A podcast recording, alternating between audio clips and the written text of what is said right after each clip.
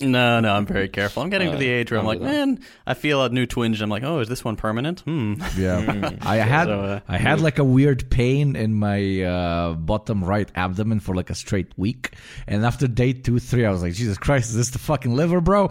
Uh, or or it could be the um, ap, ap, ap, what what the fucking Uh, appendix appendix. because I eat a lot of sunflower seeds or whatever. Uh, but uh, then I touched my rib a bit, and then I remembered that uh, I, I got a bit rough with some friends uh, at a party. I don't know, doing stupid man cave stuff, and he kind of hit my rib a bit more. So it was my rib that was that was in pain, not necessarily the organs underneath it, uh, or maybe just the organs underneath it are very quiet and polite about it. Yeah. But now at, at one po- at one at one point, I don't think we're there yet.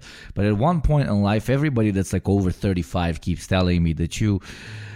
Every single guy lives with at least one or two acute pains that they are hoping will go away eventually. Yeah. You know, and depending on how embarrassing it is, it uh, uh, they might go to the doctor and actually explain it away. But for example, if they have like an itchy butthole for like three months straight, they're like, I I, I would rather have an itchy butthole than go. And show my butthole to someone else. To me. A typical guy thing. Yeah, there you go.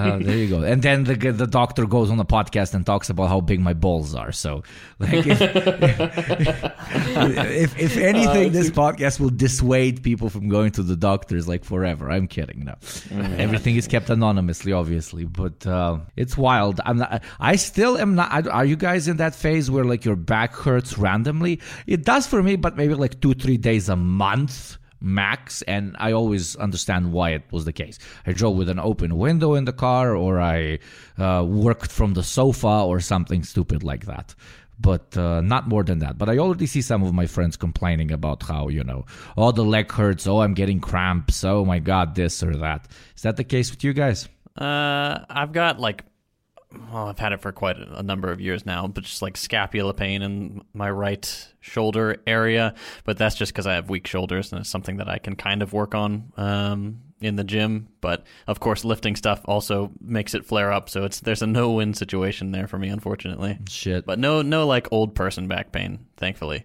Likewise, uh, I get. Uh, I used to have e- even when I was fairly young. I used to get a lot of back pain because of stupid shit. Um, but then, uh, ever since I started taking better care of myself, was Yeah. weird to say as a young youngish person, youngish, but yeah, you know what I mean. Um, yeah, no, no more uh, pains. Nah, I only have, I have weird like migraine bullshit uh, and headache bullshit that I've had forever, but that's about it. Well, you heard it here first, folks. You gotta you gotta take care of yourself to the best of your ability.